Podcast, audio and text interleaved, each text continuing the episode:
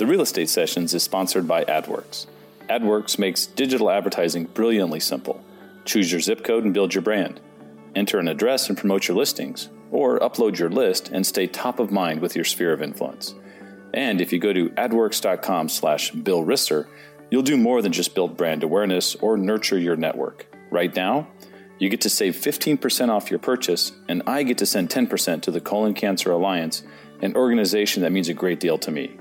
That's adworks.com slash Bill Risser. What I, I feel like it's such an incredible privilege to be a part of this very intimate process for individuals and to be able to be this part of their their sort of it's really being a matchmaker and if you think about the chemistry that happens when you meet your mate it's really the similar chemistry that happens when you walk into the right home and that is really something that is so amazing to be able to figure out what makes an individual tick and why you're drawn to this and why your partner is drawn to something different in, in, in the negotiations that happens to find the right space is is really fulfilling. Welcome to the Real Estate Sessions, where industry leaders share their stories and offer tips and advice to real estate professionals. Now, your host, Bill Risser of Fidelity National Title in Tampa, Florida. Hey, everybody, welcome to episode 84 of the Real Estate Sessions. I am excited today to talk to Louise Phillips Forbes, an industry leader for 27 years in the New York City real estate market. With career sales in excess of 2.5 billion, she is considered one of the elite power brokers in Manhattan. A multi-time winner of Halstead Properties Esteemed Broker of the Year award, Louise has also been acknowledged as the number one listing broker company-wide and currently leads the firm's number one team. She has developed a significant following among developers, homebuyers, and sellers throughout Manhattan. From the Upper West Side and Upper East Side to the West Village, Tribeca, and Wall Street, she proudly serves prominent New Yorkers. Louise has been recognized and quoted in many top local and national magazines and newspapers, and most importantly, she is a wife and proud mom of two hockey playing sons. Louise, welcome to the podcast. Hello, how are you, Bill? I'm doing great. I'm uh, sitting down here in St. Petersburg, Florida, enjoying the weather. How's it looking up there in NYC? It's a little nippy today at 26. I was enjoying last week's 64, quite frankly. Right, I saw that. it's very. It's been up and down in New York this year. This winter's been super warm or super cold, right? Kind of like no in between. Amen. Yes. Send me a little. Send me a little sunshine, okay? I'll work on it. I'll work on it. Well, I'm so happy to have you on the show, and I wanted to start with, you know, I'm going to take a wild guess that growing up in Nashville, Tennessee, that you probably weren't dreaming of a career in real estate New York City. So, what was your passion growing up, and and then what brought you to uh, to New York? Well, I came to New York seeking the lights of Broadway. I was passionate about, I've been an athlete all my life, but really uh, developed a serious focus on dance. And I had a small scholarship to go to college at University of Tennessee to fulfill that. And I danced for a couple of small dance companies down south. And uh, while I worked on a degree in special education and elementary education, but I really kind of boogied out of Tennessee to New York. And after a short career, I um, I injured myself, and after slinging drinks in a bar, which many of us do to pay the rent in New York City because we want to live in the greatest city in the world some one of my clients said, you know, you would be awesome in real estate and she gave me her business card and I called her the next day and she connected me with a friend and next thing you know I had a job in real estate. I had to go get my license. Of course, I didn't quite understand that it was commission only. So, it was an interesting transition, but my first year in real estate for any of those new those new agents out there, I made $8400. So, there's no way to go but up from there. Right, right. So you, the, the woman that gave you this intro, was she someone that you sort of um, looked to as a mentor? Did she help you along the way and kind of get, get your career going? Well, you know, she she was an on-site agent. She managed on-site a rental building, um, which was not something that I thought would be of interest to me. I really thought, I think initially that that real estate was really the brick and mortar and the architecture and just the cement jungle that it was. But in fact, as we've all come to learn, that real estate is the business of people. And that was what made me tick. I am so happy to hear that because it's in today's day and age with all the technology and all the stuff that's flying around and all the all the um, salesmen selling stuff to realtors, it turns out that real estate really is all about relationships, right? I mean, that's I think that's what you just said. Amen. It is. I mean, you know, I I think that um, you know, when you have a background as mine was, uh, which was, you know, the arts and children, neither of which were, you know, a big coin driven careers. And thankfully, my mother was the wisest person I knew telling me to follow my heart. And whatever you do, do something you love because then every day you don't go to work. So for me, when you think about what I, I feel like it's such an incredible privilege to be a part of this very intimate process for individuals.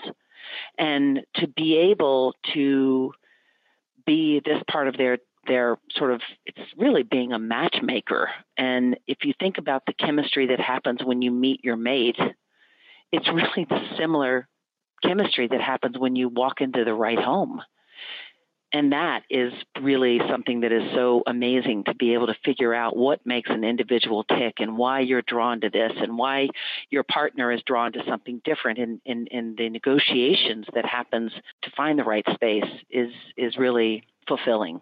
You're in probably one of the most competitive real estate markets, I'm going to call it the world. And how did you once you realized uh, what your calling was where it was it was being this relationship builder. How did you grow your your business and your own personal brand? You know, getting my arms around how to goal set and be focused. I, I, I was not, I am not, or was not particularly driven by money. It, in fact, being Southern, you're, you're raised not to even talk about it. So for me, when I focused on being of service and that being sort of the the first order of business, then I made the decision that I wanted to really educate the people I worked with, not sell them something. I wanted it to be not just the deal, I wanted it to be the right deal. And I didn't want to focus on on how big or small the deal was. I wanted to focus on a personal connection, like knowing somebody from the gym. I didn't come to New York with a Rolodex. I promise. I came with 800 bucks in my pocket. That's it. And understanding who you're, who you are, who, what your philosophy or your or your mission is, and then recognizing that there is abundance. There's enough for us all. And if you practice the, those principles, I grew my business solely one deal at a time. And for myself, I needed to make New York a small town. So I walked up and down the Upper West Side. I memorized floor plans of buildings. So I, I learned that the one bedrooms were in the front and the seven rooms were in the back. And I would never, I'd never imagined doing a seven room transaction that would be, you know, maybe over a million dollars. I was like the one bedroom queen. So I owned whatever that little bit of product was that I knew. I knew it like the back of my hand. And that allowed you, I'm sure, then to kind of just keep assimilating this information and this data, and it just became part of who you were, right? And it, indeed, and I also really gained the respect uh, of my peers. Meaning, if I was asking for an appointment, I knew my I knew the product. I understood my client. I mean, I had no listings. I was not a listing agent. I did. I was just working working with buyers seven days a week, you know, right. hoping that, you know, you throw enough stuff up against the wall that something's going to stick if you really, really just keep the focus on educating and being in the field of seeing what's new for each client that you had as your business grew, I'm sure that um, that you knew your a team was going to become a necessity. And so, how'd you go about that process of, of putting that together? And and what were you looking for? You know, in each little spoke in the wheel, I guess.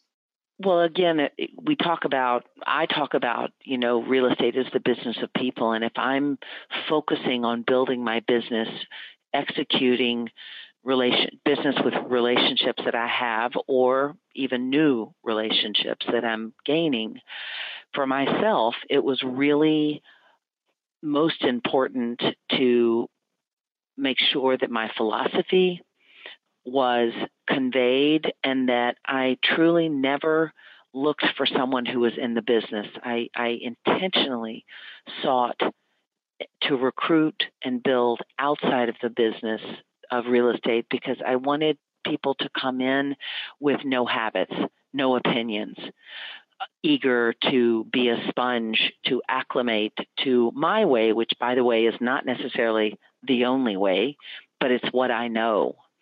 And many people who know me know that I am a living dyslexic.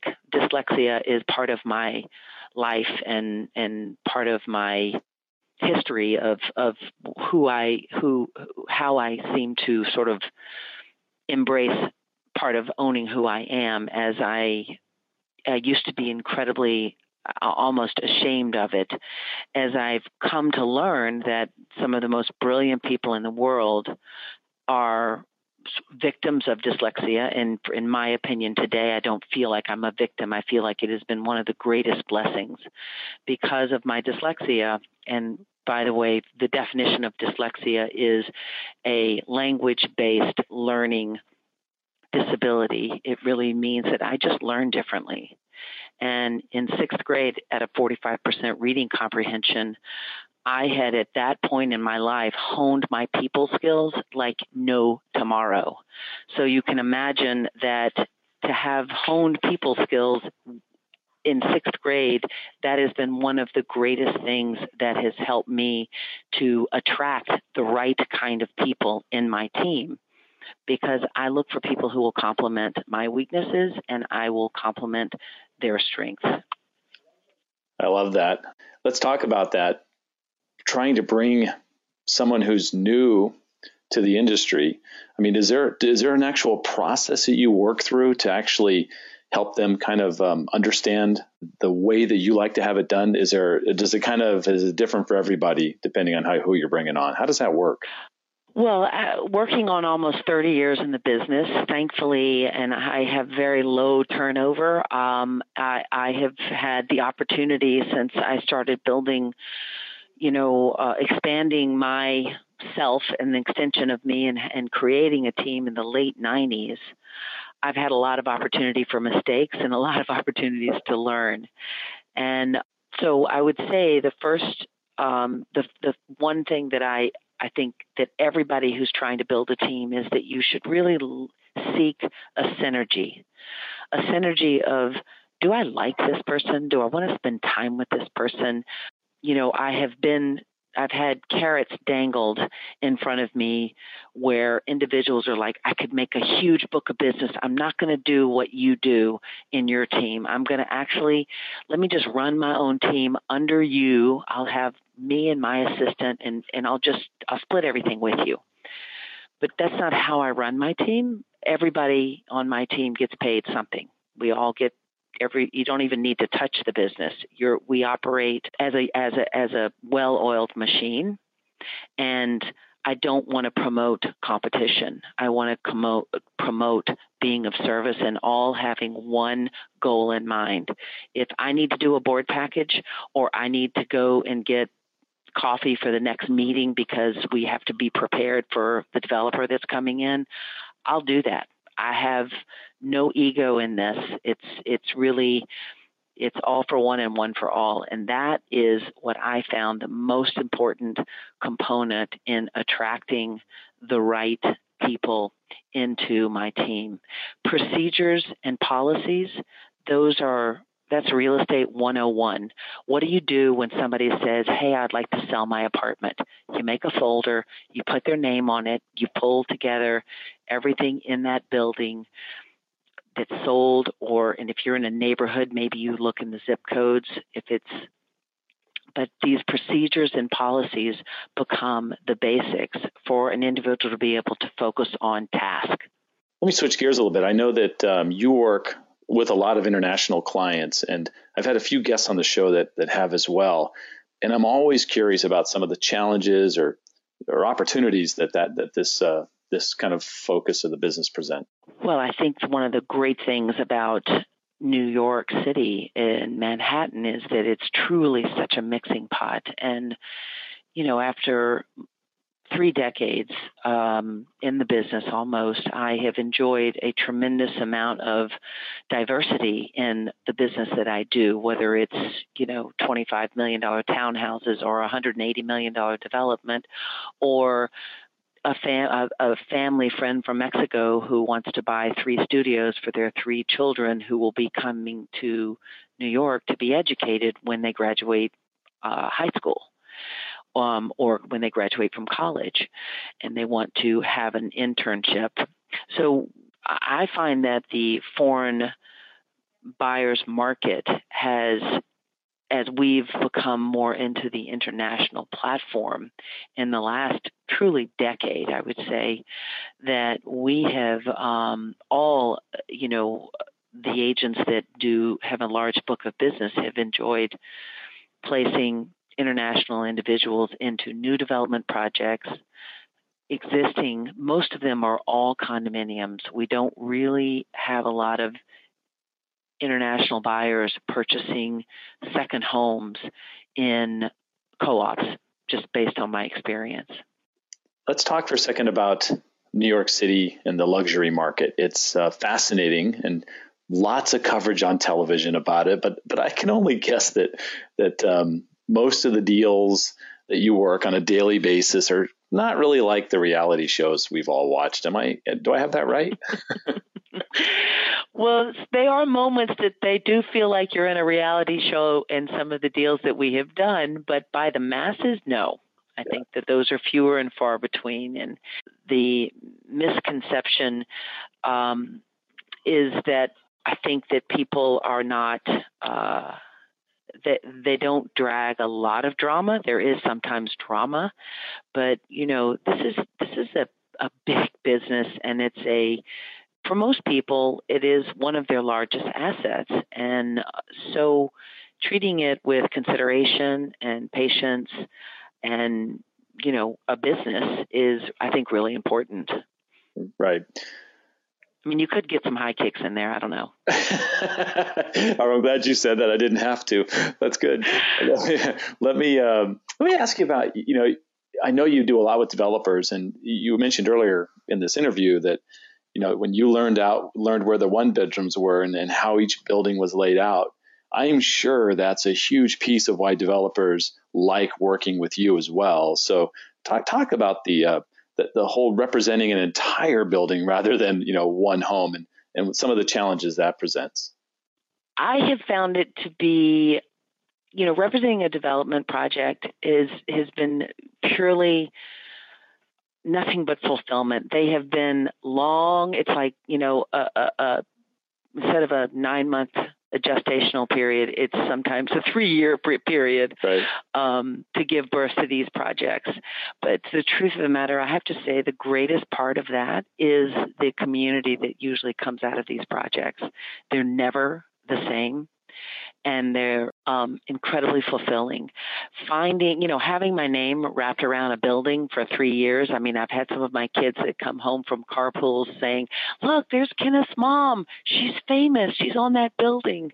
It, it is truly. Um, one of the great things of creating product and being a part of that, I'm not only matching the individual to a home, but I'm getting to create the home. So I don't, I can't imagine anything more fulfilling um, because each project offers a different personality and a different opportunity. It's almost like a, a, a canvas that can be created to have a different essence um, as the time, that moment in time. Yeah, I would also think that the, the community, you talk about the community of the development and what you're building there, but it must be awesome to, to create this community for, for you and your in your company and you know your uh, in your team because at this you're you're creating all of these great memories and relationships that are going to turn into probably more opportunities down the road, right? Absolutely, and there are many, many. I have one individual, a young lady that you know, I guess maybe we're probably 17 or 18 years later. I have sold her nine pieces of property, and we were calculating the amount of money that she had made, which was pushing close to $7 million through her real estate investments. And she had a practice. She moved from Atlanta.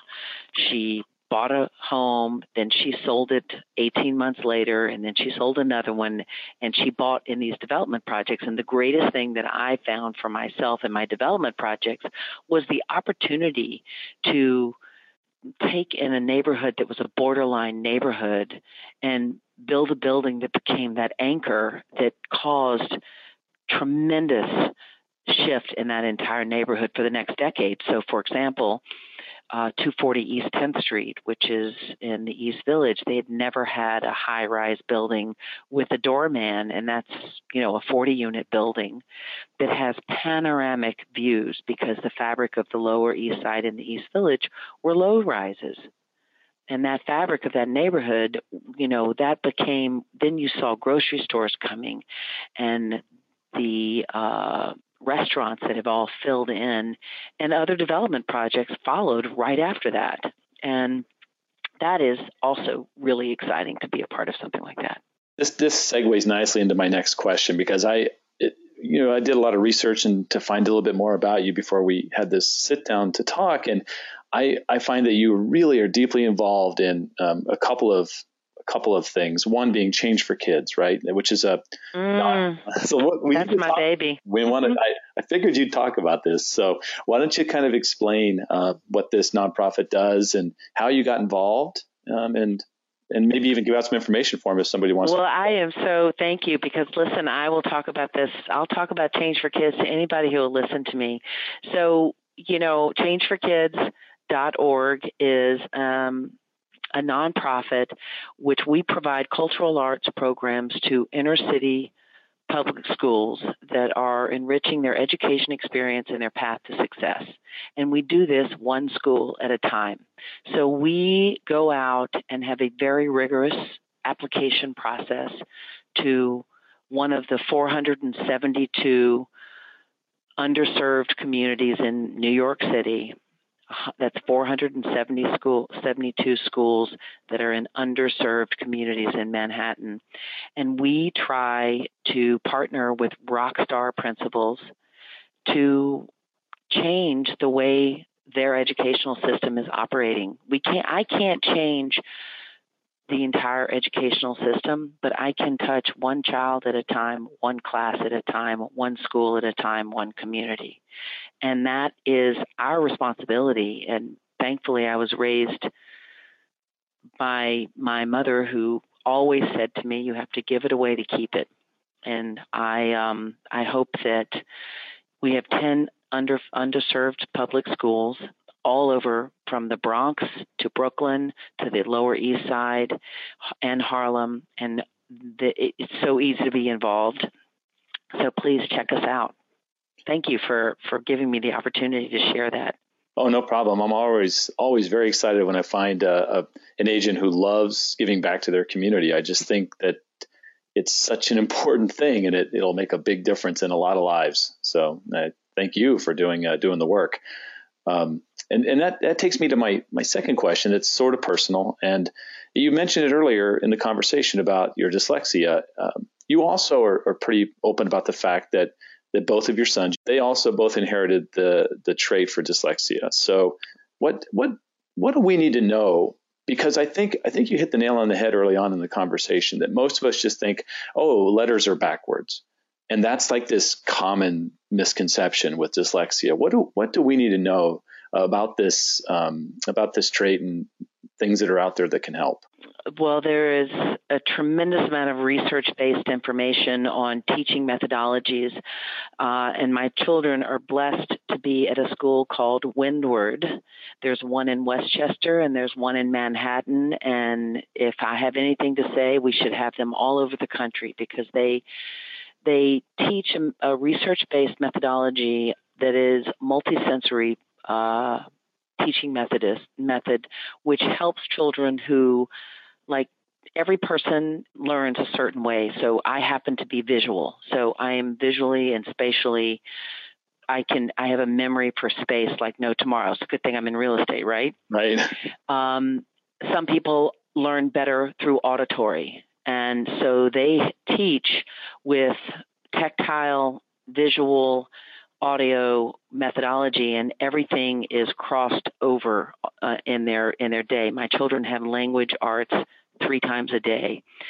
And these are opportunities to give these children tools that they will be able to adapt to any kind of learning uh, facility. They get extended time. Um, we didn't really have this when I was being educated, and I was undiagnosed until I was going into sixth grade. So, for myself as a mother, I felt it was very important to give my children the language around what is dyslexia. And, you know, I'm proud to say that my children, you know, I literally was last summer, my son was riding bikes with a bunch of 14 year olds. He was 10 at the time. He was with 14 year olds and 10 year olds and 12 uh, year olds, and they're riding to come have lunch at our house. And he said to one to one of the girls, "Oh well, I'm dyslexic, so I don't know. I wouldn't really think about that." And she was like, "I can't believe you're saying that you're dyslexic. I would be so embarrassed." And he just got off his bike, put his kickstand down, and said, "I just learned differently. That's it." And it was like didn't miss a beat, and that is. I think the the best gift I can give them is a way to describe it and own it. That's great.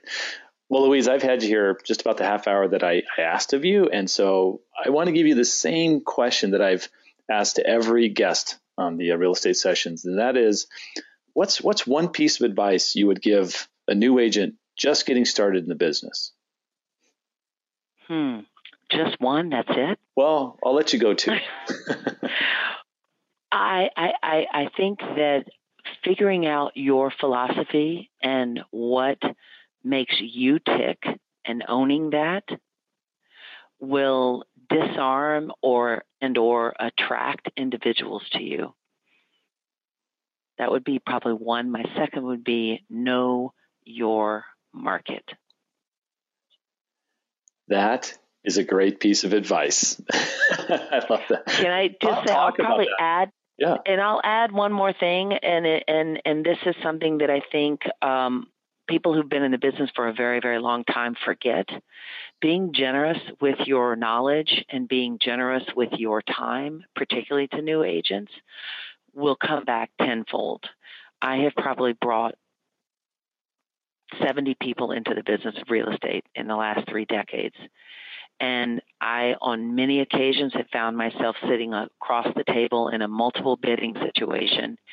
That that kid that I took the time to have a cup of coffee with and let him ask a million questions, you know, I know he felt like he wanted to give me a leg up because I took the time. So what goes around comes around. That's great. Louise, if somebody listening to this episode wants to reach out to you, what's the best way for them to get in touch with you? LouisePhillipsForbes.com.